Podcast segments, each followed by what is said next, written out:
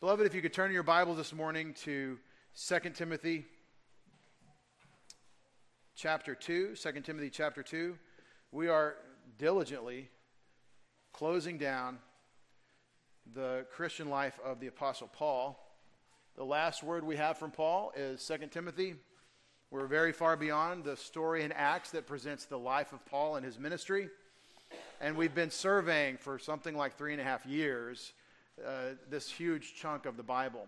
If you take Luke's book of Acts and the portions that deal with Paul, which is uh, more than half of Acts, that is talking about Paul and his ministry, and you take the 13, that we only have 13, that's 13 letters from Paul in the New Testament. That's a huge chunk of the New Testament. And if you assimilate all that together, as we've been seeking to do, you have a very big uh, chunk of New Testament theology that is telling us what God wants us to know and how to live just by way of survey a little bit with you here, uh, toward here at the end of our study of the Christian life of Paul, I mean, we have a few more messages from 2 Timothy. We're in chapter 2 right now. But just in terms of survey, uh, what are the big themes that we've talked about? What are some of the big ideas that seem to be consistent, whether we're in the stories in Acts or in the letters as they've gone chronologically from Galatians here through 2 Timothy, the, the sequence of Paul's letters? What, what are some big ideas that have come out to you? You can feel free to to, to say if, if something occurs to you. It's a very uh, risky thing for me to ask you in the middle of the message. Do you have anything on your mind that you'd like to remind me? And I'm counting on you, Jerry, because you usually say something. Uh, what are the big, anything? I mean, we're talking about the entire Pauline corpus. What jumps out at you? That is definitely a huge part of Second Timothy is at the end.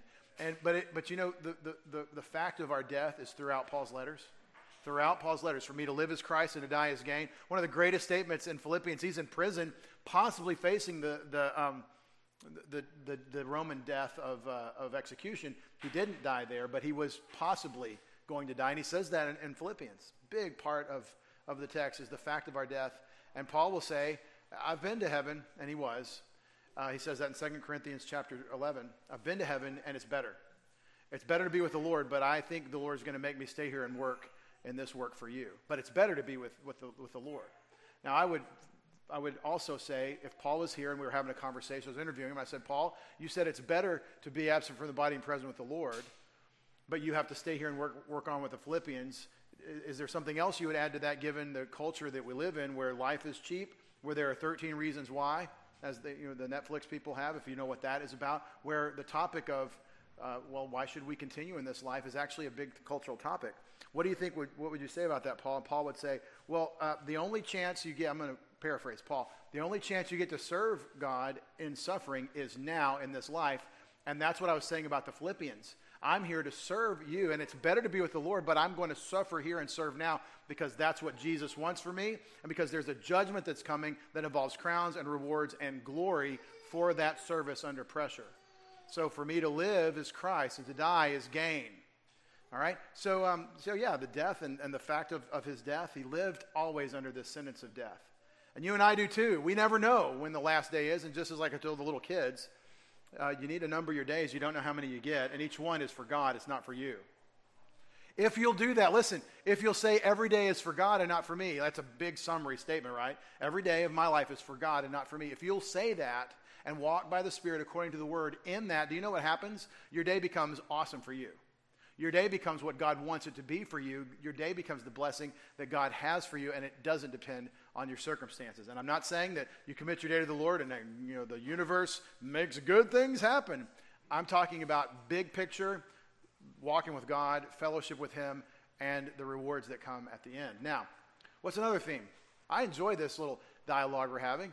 Uh, what is another major theme that comes out of the Christian life of Paul? I must have said it. I think this is lesson 200 and Message 200 and what, 60 or something? We're just getting started, really. Uh, what's another major theme? I'll give you a hint. I'll give you a hint. Why is Paul writing these letters? Why does he write the letters?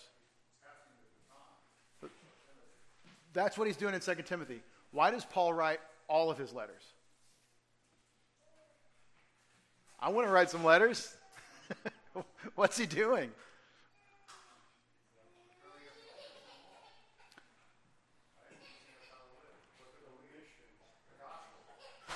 Uh, Paul has a commission from Jesus to evangelize and disciple believers. He has a mission from Jesus, and that's what the letters are about. The reason he travels is not because he's got some cardio he needs to work out. It's not because, well, I, I like to backpack. It's because he's got a mission from God. He's got work that God has for him to do, and it's the mission. Now, where did Paul get this mission? John Belushi said, We're on a mission from God. But where did Paul get his mission? From Jesus. So, this is the Christian life of Paul. This is Paul, the apostle of the Lord Jesus Christ. Everything Paul does is derivative, is directed from, is empowered by, is sourced in Jesus Christ. So to worship God on his terms is to get in, in, in really clear understanding with the Apostle Paul.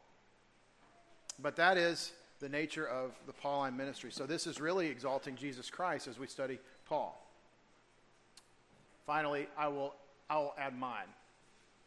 Making an example being an example. That's always true of the Apostle Paul. And he, like Peter, will always point to Jesus as our example with a capital E. The main example is Jesus. And those of us who follow his example become examples to others. Now, watch this.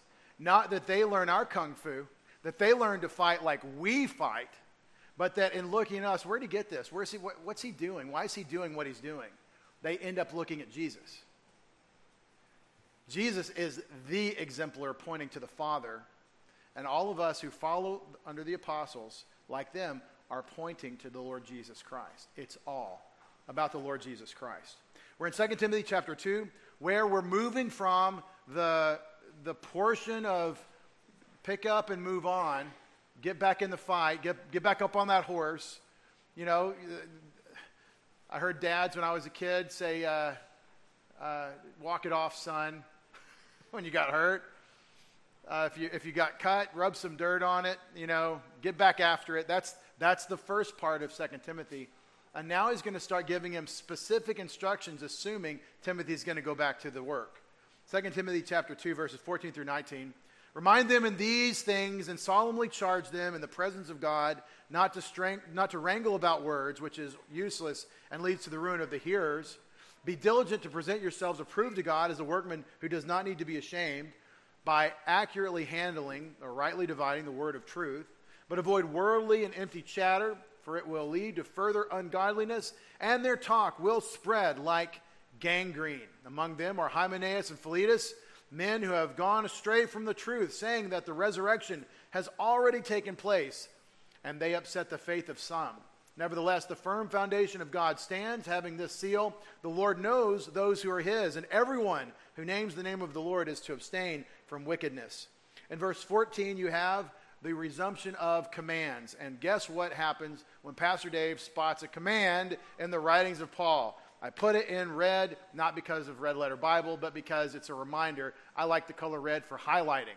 Remind them of these things. What things? the things of the great poem of verses 11 through 13, what we talked about last time. What was that poem? It's a trustworthy statement. If we died with him and we did, we will also live with him. If we endure with him and we do, we will also reign with him. If we deny him and we do, he will also deny us. If we are faithless, he will remain faithful, for he cannot deny himself. If we are unfaithful, would be a better translation. He remains faithful. Remember on the outside, the, the first thing and the second thing in the poem of verses 11 through 13 is your position in Christ. God cannot deny himself. Because you died with him, you're in Christ. In the middle is the question of whether you will have what God wants to give you, the reward of the inheritance, where you will reign with him in the sense of additional rewards uh, on top of what is promised to all believers. But if you deny him, that enduring with him, then he will deny you the rewards that he'd like to give you. That's what he's saying by way of paraphrase. It's not on the screen.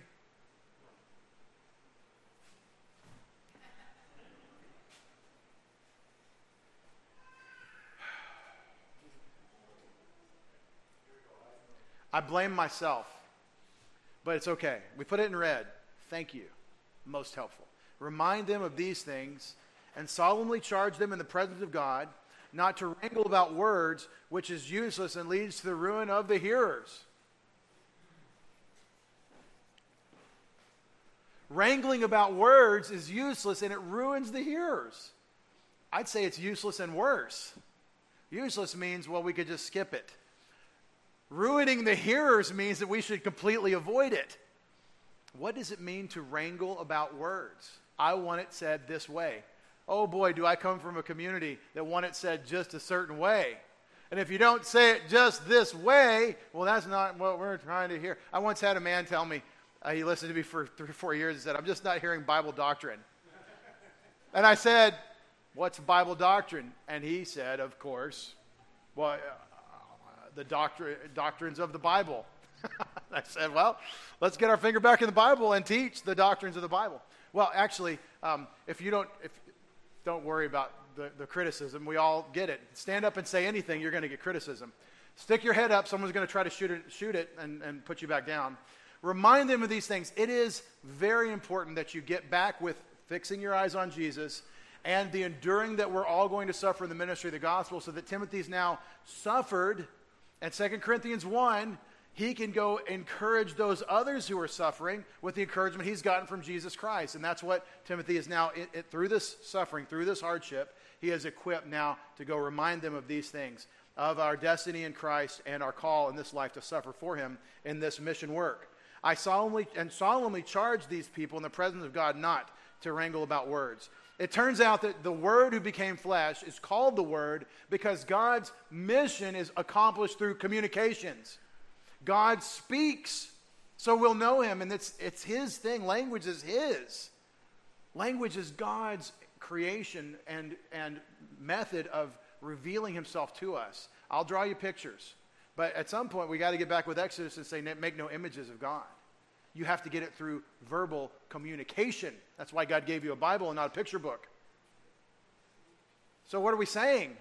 That when you start messing with communication in the body, you start arguing about words instead of insisting on the love for one another that gives people the freedom and the space to grow and understand there are babies and there are adolescents and there are mature and we all have to put up with one another and we have to deal with the doubtful things. When you understand that we're not all going to agree on everything and especially methods of articulation, the way we say the things that we're saying, don't wrangle about words. Now, this doesn't mean we can't do theology. It doesn't mean that we can't use language to spot heresy.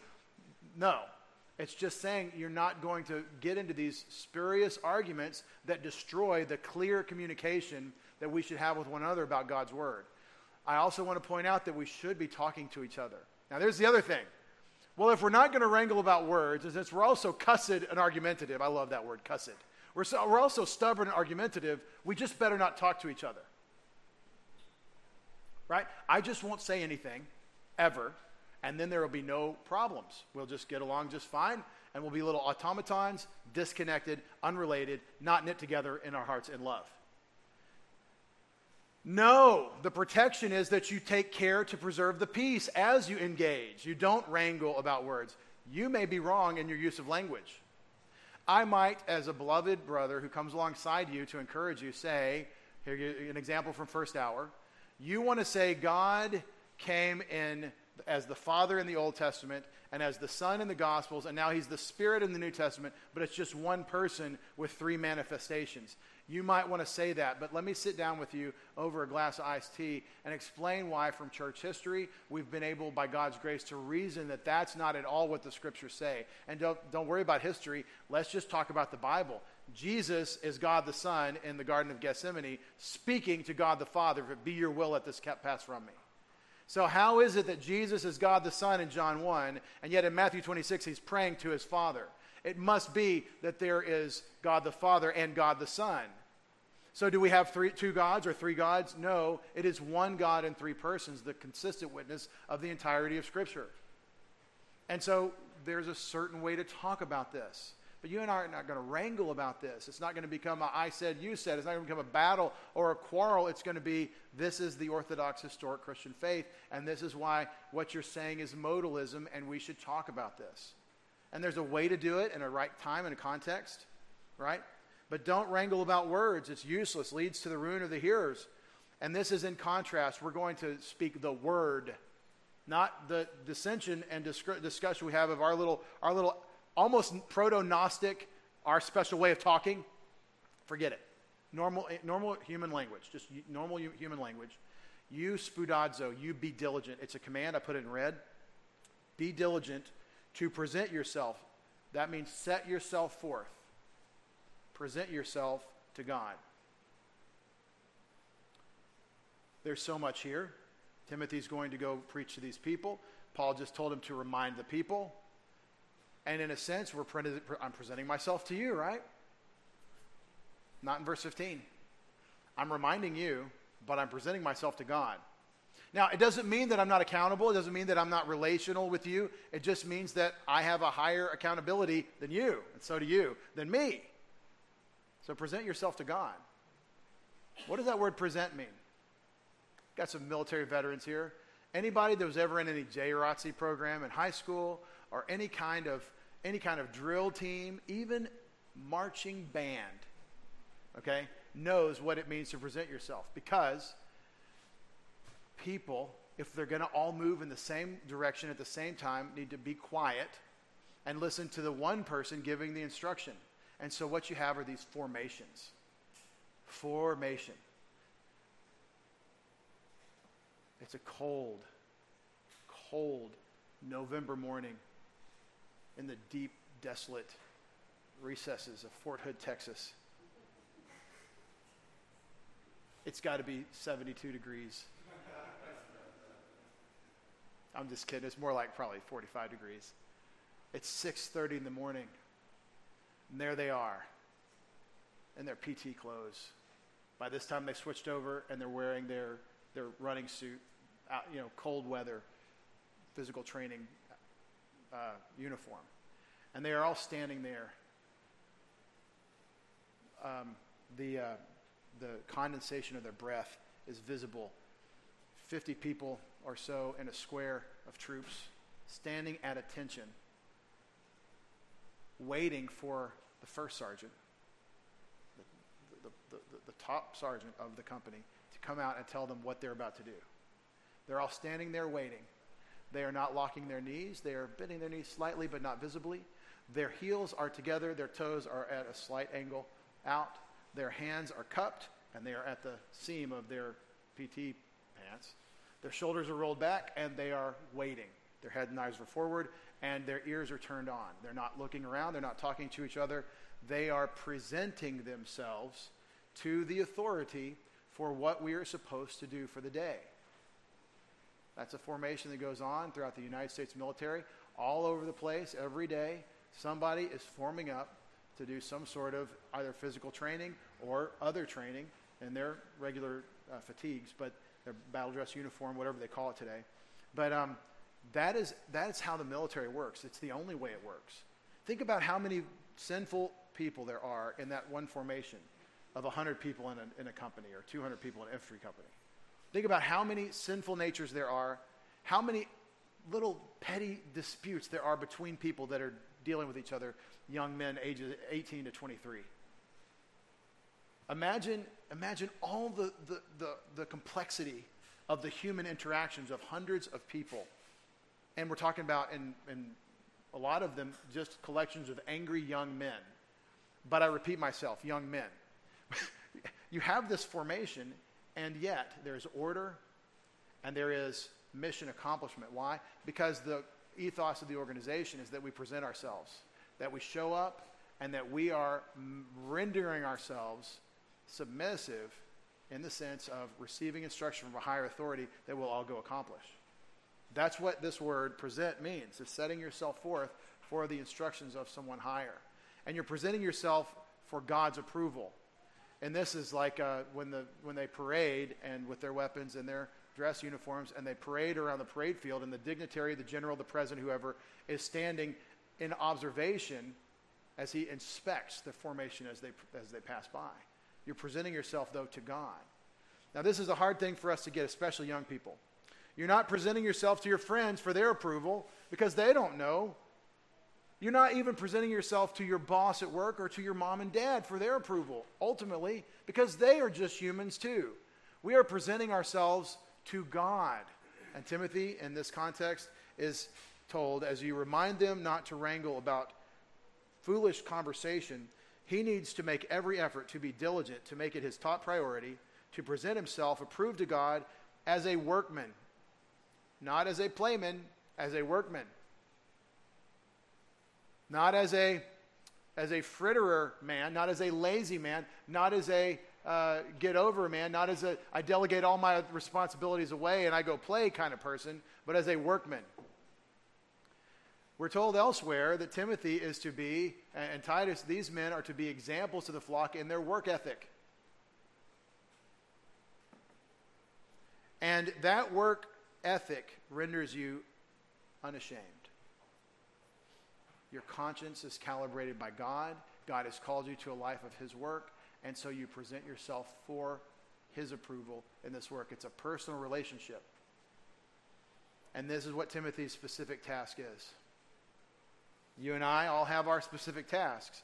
This is Timothy's specific task. He, for their sake, in teaching them, is to rightly divide ortho. Uh, I forget the. It's a hapax legomenon here. The exact. It's, it's the word to cut straight or to cut right. This word, uh, is, this translation is the New American Standard. It's been. I mean, people get upset about it because it doesn't say rightly divide. What rightly dividing the word of truth does not mean at all, in context, is figuring out what dispensation you're in, and we teach dispensationally. That's an ob- dispensations that God is working a different deal with Israel under the covenant of the law than He's dealing with us in the in the power of the Holy Spirit. The, this is not rightly dividing the word of truth into ages. It's been called that, but that's not what He means here.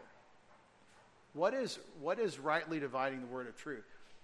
It could mean to cut straight. That's what the the etymology of the word is to cut something straight. And you're dealing, for example, with a tent maker who had to cut and sew fabric together. Fabric's very expensive. Textiles are very challenging to produce. And so you cut the fabric straight because this square needs to sew together with this square, and you need a straight cut. Ever try to cut with a skill saw a straight piece of plywood without a guide, gentlemen? It's not good. Unless you're, uh, unless you're long term skilled, you know your equipment, and you've got a technique that you've developed over time, you need a guide to cut it straight. It's hard to get a straight cut. Imagine Saul, Paul, with first century scissors or knives to, to get a straight cut on fabric. It could be that that's what he's talking about, or that's what he has in mind. And so that you're handling the word pr- appropriately to get everything to line up. Maybe that's what he means. But it definitely means accurately handling, dealing with it correctly. Others have proposed, well, cutting straight means we're, we're blazing a trail. We've got a machete and we're cutting a path through the, through, the, through the jungle. We're making a trail and we're trying to lead the people that, were, that are following us on a straight path. And so we're cutting straight the word of truth. The reason I don't like that idea is, first of all, machetes and jungles, not the Apostle Paul. Um, I, I, I've seen movies too, but that's not what he's talking about. And he's talking, the object of the word cutting straight is the word. Somehow you're cutting the word straight. It's the material you're using to communicate. So it's, it's, it's a way of saying that you communicate the word correctly. And it has to at least mean this that I'm diligent, I'm making every mission effort, every focused effort without any distraction of correctly using, interpreting, and, and understanding and instructing in the Word of God, the Word of truth. That is your, that's your building material, the Word of truth. Remember 1 Corinthians 3, what, what material are you building with is how it comes out at the judgment seat of Christ, what you get in the gold, silver, precious stones. Build with the right materials. Here, the word of truth is your material that you're supposed to present correctly. And I'm concerned for God's approval. I have a pastor friend who, who said, you know, we, we grew up under the same pastor. You grow up with a mentor, and, um, and they make an imprint on you, and their ideas become, it's like mom and dad. Like, mom and dad think this way, so I, you know, when I differ, it kind of bothers me because I'm always thinking what mom and dad would have thought my friend said, you know, we all feel like Pastor so and so is on the back row of our church in every message, like he's there, and what he thinks about what I'm saying matters. That's how we are. Just imagine what I'm, you know, I came from somewhere, right? I'm standing on many shoulders to be here in front of you doing what I'm doing.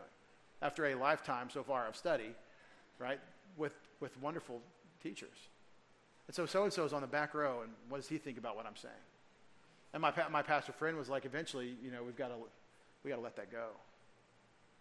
Because we're presenting ourselves to God as unashamed workmen by accurately handling the word of truth. I won't be ashamed if I deal with it straight, if I cut the word straight. And that's my constant goal with you, so that's why my finger is constantly in the text. You know, we're in a summary phase in church. We're summarizing the, um, the basic doctrines that we hold as a church family. First hour, we just had our fourth message on our basic doctrine. It's a great thing to freshen up on if you want to join our church and, um, and, and say you agree with our doctrine. You, you need to know this is what we believe. And so we haven't done this before since I've been here really in a, in a, a systematic way. And so we're working through that. And that's a summary message. That's a summary of theology. That's not the same as what Timothy's being told here. He is supposed to be handling the word of truth.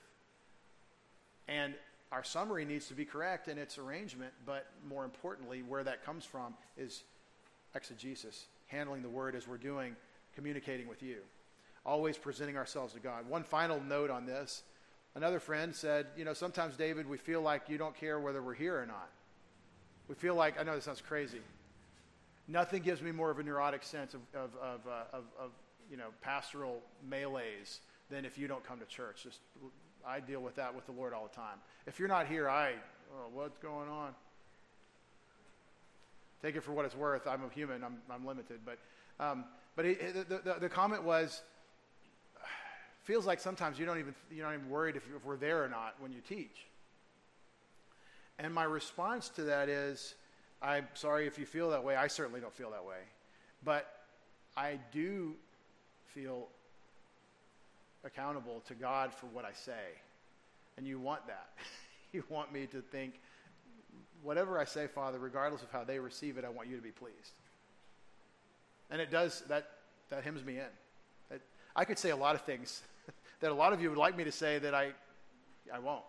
Because I'm, I'm actually seeking to please Him. And I know that if I stay here in the text, that that will do so. In verse 16, but avoid, oh, I missed a red. Avoid worldly and empty chatter. Avoid, it's a command to not do something. Avoid worldly and empty chatter, for it will lead to further ungodliness, and their talk will spread like gangrene. So, Timothy, listen, we're kind of getting a little insight into what Paul, what Timothy's been dealing with, what, why Paul has to write. We know Timothy's been kind of sidelined, and Paul says, stir it back up, right? We know that he's been told to remind them of their position in Christ and their need to work uh, out their salvation as believers, pleasing to him, and avoid wrangling about words. We know that Timothy is to present himself to God by handling the word correctly for them. And now, this talk problem comes up again in Ephesus. You had it in verse 14, and now we have it again in verse 16. Avoid worldly and empty chatter. Worldly and empty chatter.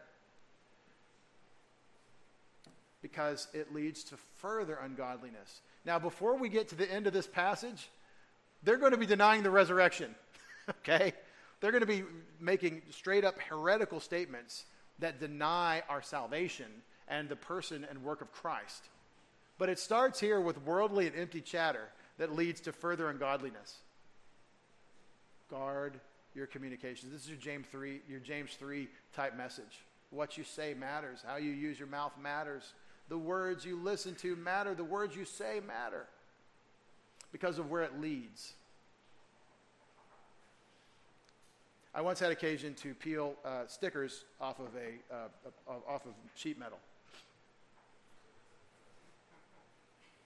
You know who you are. No, I once had occasion to peel some stickers off of uh, off of a car, and I noticed that uh, you could get a lot done with peeling, a, you know, some old sticker, that some old like decal stickers you could get a lot done if you got a good start. You got to use the heat gun, certain tools that may or may not scratch the finish, um, and uh, and you but you've got to get a good start, and it's a slow little bitty start.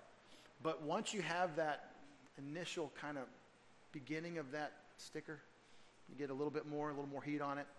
Eventually, that thing is going to come off in a big, in a big swath, and that's what you want. Otherwise, you're just peeling little bitty toothpick sized things off and crying your eyes out. And God, why? Um, little Old Testament lament. I think I, when I read this, I thought of this. Just a little bit of foolishness in our communication. will eventually, can easily eventually lead to the denial of the resurrection of Jesus Christ. Guard your tongue. It's more important than you think. We are very casual about our communications. We're very casual about what we're willing to engage in, what we're willing to talk about or think about. But notice that worldly and empty chatter spreads like gangrene. I can't hear, I can't think of a more uh, colorful word than gangrene to say what I don't want to be involved with. You know what gangrene is? That's where there's enough of a rot in the tissue in the bone that they have to amputate. And if they don't amputate, you're going to die of blood poisoning. And it spreads. And so if you wait, if you've got something on your toe and you let it go, toe rots and they got to remove further up than the toe because of gangrene. And, it, and if you let it go long enough, they're going to take your leg, and if you, or you're going to die. And that's what he's talking about that idea of the progressive rot that happens, and it's through communications. Among these, now we're going to name some names. Among these people that are spreading these false, this, this worldly chatter that ends up spreading like gangrene are Hymenaeus and Philetus, men who have gone astray from the truth. And here's what they say listen, what I've been telling you. They say that the resurrection has already taken place, and they upset the faith of some. I'm sorry. I said they denied the resurrection of Christ. No, they're denying the resurrection for you. They're taking away the blessed hope that you have the resurrection in your future, and you will always have it in your future until it is your present, until you experience it. It is the blessed hope, and if you take that away from people, then that false doctrine that the resurrection has already taken place denies us our hope and robs us of our joy and renders our mission effort irrelevant. Hymenaeus and Philetus apparently are false teachers, like Paul's been talking about in 1st and 2nd Timothy, in Ephesus, or whose message has spread to Ephesus, like gangrene. And there is now in the Christian world that Paul has been basically building in the, in the power of God, he's been mainly responsible in this Roman world. This message that contradicts the Apostle Paul is spreading, and it kills the joy and the hope of the body of Christ. And that is the work of Satan. Satan confuses people in order to deceive them. And he deceives people in order to get them to disobey God. And that's Genesis chapter 3. He confuses us in order to deceive us, and he deceives us in order to get us to disobey God. That's Satan's game. That's his tactic. And he does it in many different forms, many different cultures, many different expressions. But the way you spot it is that there is some sort of communication confusion that is designed to land you on a deception from what God has said so that you will then act, think, choose in a way contrary to what God wants. And he's excellent at it. He's a master and it's it's well it's just diabolical. That's from the word diabolos or devil. It's the satanic method. Imagine the man who said, We don't want you to be ignorant, brethren, concerning those who have fallen asleep in the Lord. 1 Thessalonians chapter 4, verses 13 through 18, who says, We who are alive and remain will be caught up together to meet them in the clouds, uh, t- together with them in the clouds to meet the Lord in the air, and so will we ever be with the Lord. Comfort one another with these words. Imagine the man that said that who then in Second Thessalonians has to correct the idea that the day of the Lord has already come. It's the same doctrine. Here he's saying this false doctrine is going forward. And I, I just want to, exegesis is connections. How did we get from verses, verse 16 to verse 18? How did you get from verse 16 to verse 18? Avoid worldly and empty chatter. It's, yeah, it's benign. It doesn't, eh. he doesn't say how going from what seems to be chatter or eh, benign communication results in the embrace of false teaching that kills the church's joy. He doesn't say how we got there, but let me just propose one way. You're porous. Porous. I'm not talking about your skin, but that's an illustration. Your pores. You're porous.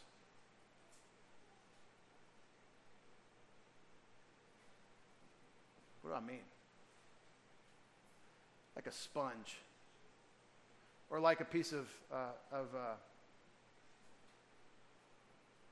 pumice, something, uh, some igneous rock with all the little holes in it. You have receptors, and so do the other people around you. And like, uh, like elements that become molecules with covalent and ionic bonds in chemistry, you bond, you connect, you bond together. 2 Corinthians 6, don't be unequally yoked with an unbeliever. What, is, what, is, what does your walk with Christ have to do with deception from Satan? to separate? But we're porous and we connect and we bond. And I think one way we bond is communication. We talk and we interface. And your communication is you sharing who you are in your soul with me, or at least sharing what you want me to think of your soul with me. And then the question of authenticity, honesty, but you're sharing yourself with the other person through communication, and it makes bonds. You all know, you, everyone had probably had the experience, most of you maybe, that, that you started with somebody in your life that was forced on you from sheer happenstance. We, you know, no, no coincidences, right? We know God's doing something, but, but you you had somebody in your life that you didn't want to, you didn't take to at first, but they were there. They were a coworker or, or something and then over time, communication happened. You learned their patterns, they learned your patterns. You interact, you interfaced, and found enough common ground that there was a friendship that forged, even though very different, even though initially not interested. But circumstances, we had to work together or whatever, you became friends. We all know how this works. And you could look at the two people and say they don't really have a lot in common. They don't think a lot alike about a lot of things, but maybe their brains just work the same in how they communicate. The point is that we're porous and we're interrelational and we form bonds with people and they form bonds with us. And that's one of the great things about being human in God's image is we're personal and relatable, and interrelational. But there's a problem when the bond is false communication, when the bond is the lies, the deceptions of Satan, served up in your culture through a world system that has infected with its venom all cultures in the world. Satan's deception is in all cultures, it's definitely in your culture whatever subculture of this conglomeration that we have today in our country is. Whatever you're from, or whoever, whatever culture or tribe you're identifying with, believe me, Satan's world system has eaten, has bitten, and the, the venom is there. And you're going to bond, you're going to connect, and that initial bond, the described worldly and empty chatter through communication, makes these bonds, and now we have the, the disease is spreading through the body so that when the, the big lie comes that the resurrection has already happened, we're bonded, we're connected, and we swallow it. Have you ever been in an organization that wanted commitments up front and then you found out later they're violating my standards and my integrity, but I'm already committed? I think that's what the Masonic Lodge is. With all my heart. I don't know if any of you are Masons. I, have read a little about it. I would, com- I would commend all of John Ankerberg's stuff to you on the, Ma- the, the, Masonic Lodge. And I say that as a shepherd who loves you and wants the best for you and, and, and tell you to serve Christ and Him only and no other false gods, whether they call their false God the grand architect of the universe or not. But they start with an oath, a blood oath, as you're just getting started in the Masons. And you don't know what, you what the whole thing is until you're in it so deeply that you've, you've made so many compromises, just one more. A few have broken out and, and started talking. And we read some of their works, and uh, that's what he's talking about. We started with a little chatter, a little worldly chatter, and it begins to lead to further ungodliness, and then it spreads. And now, for example, these men that are denying the resurrection that is the future of your resurrection. Nevertheless, the firm foundation of God stands, having this seal. The Lord knows who are his, and everyone who names the name of the Lord is to abstain from wickedness. Now, we started in verse 14 with remind them of these things, the poem of 2 Timothy 2 11 through 13. Exegetically, he's refreshing that thought in verse 19. He's going back to these things that you remind them of. Now, notice the contrast. Timothy, you're in their lives to teach them God's doctrine, that God's teaching through the apostles that was given by Jesus in the power of the Spirit. You're there to share that. You have competition with these guys, um, Philetus and, um, and what's the other guy's name? Uh, Hymenaeus. You have competition with false teaching. And they have a method that has gotten them in there, and there's a cancer that's developing, spreading like gangrene. And the way you spot it is worldly empty chatter that leads to ungodliness. That problem is what you're providing the alternative to in verse 19. The firm foundation of God stands. The truth of God's word stands. That regardless of whether you know the secret, extra, super, super duper stuff that Hymenaeus has to say, the knowledge God knows. The contrast between the false teaching of Hymenaeus and Philetus is what God knows. You don't need to know what they say, you need to know what God says. And more importantly, God knows those who are His.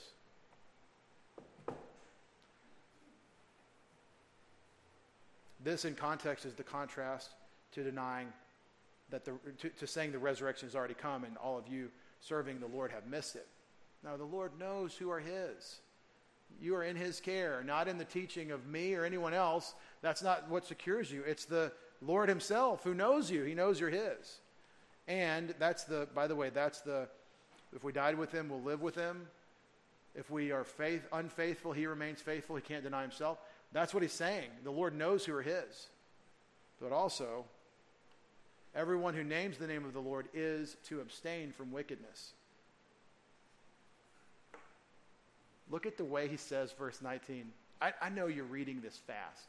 I hope you're reading through 2 Timothy two or three times a day in preparation for what we're doing. But this is, this is where we slow it down, kind of look at it, zoom in a little bit. Look what he says. The Lord knows who are his. That is what's settled. But on your account, everyone who names the name of the Lord, those who are his, is responsible to choose in his experience something that he could not choose, but he's supposed to choose to abstain from wickedness. You see what I just said? The settled thing is the Lord knows who are his. And the thing in question is today, what are you going to do as one who calls on the Lord? Are you going to choose for his sake to abstain from wickedness? There's a settled thing, the Lord knows who are his. There's a thing in question. You are responsible for abst- abstinence from wickedness. Now, how do you get that wickedness? How do you get a bite of that gangrene? Worldly and empty chatter that leads to further ungodliness. For example, this false teaching about the resurrection already, already having happened. How will Timothy avoid it? He will cut straight the word of truth, and he will shut down, he will deny. What do he say in verse 16? Avoid worldly chatter. He will remind them of these things and charge them in the presence of God not to wrangle about words. We have moved in 2 Timothy from his failure and needing to pick up and move on to what you do as you go forward. You keep your finger in the Bible, your heart open to God, and you shut down false teaching by presenting the truth. And watch out, this is an example what I'm talking about, these two guys. That's the message of the Apostle Paul to Timothy and, in, uh, and, and for us. And it's going to be even more brutal on our worldview in verses 20 through 26 next time. For us, the message is clear. We're not Timothy, but we're gifted. We don't have his apostolic emissary mission, but we have our cut in God's mission, every one of us. You have a spiritual gift if you have Christ. You have your part in the Great Commission. What is the solution to the deception of the, of the devil? It is to avoid worldly and empty chatter that leads to further ungodliness. It is to keep your finger in the Bible, seeking to correctly handle the word of truth. It is remembering your position in Christ, the Lord who knows, knows who are his, and remembering that you have, therefore, a call on your life. If you call on the Lord and name him, then you are to abstain from wickedness. Our Father, we thank you for the clarity of the scriptures, for the challenge it presents to us to look at it in detail, and the reward you give us, Father, when we get to mind these things and think them through together. We're richer for having done it, but it is a challenge. Just as Peter said, some of these things Paul said are difficult to understand at times, Father. We confess that it's a challenge for us. And now we turn our hearts in our intercession for those who don't know Christ. Father, I ask that you would make the issue clear in drawing them to your Son, actually to yourself through your Son. If we don't, if we have anyone in the hearing of my voice today that doesn't know Jesus Christ, help them come to see that Jesus died for their sins and rose from the dead to give them eternal life. That the only hope that they have in this world is the salvation that is available only through the blood of Christ, what he did for them at the cross, paying for their personal sins. Father, help us repent of our arrogance, saying it is on us to save ourselves. Repent of our self sufficiency and saying we are good enough or we're good persons. Repent of all the sinful tendencies that amount to denying the work of Christ on the cross, and let us trust alone in Jesus Christ as our Savior. Help those who may be hearing think these things through and come to the Savior through, come to the Father through Jesus the Son. Father, we bless you and praise you for this life, for the privilege we've had to think through these things. We ask that you'd strengthen us to live them as we avoid worldly and empty chatter in Christ's name. Amen.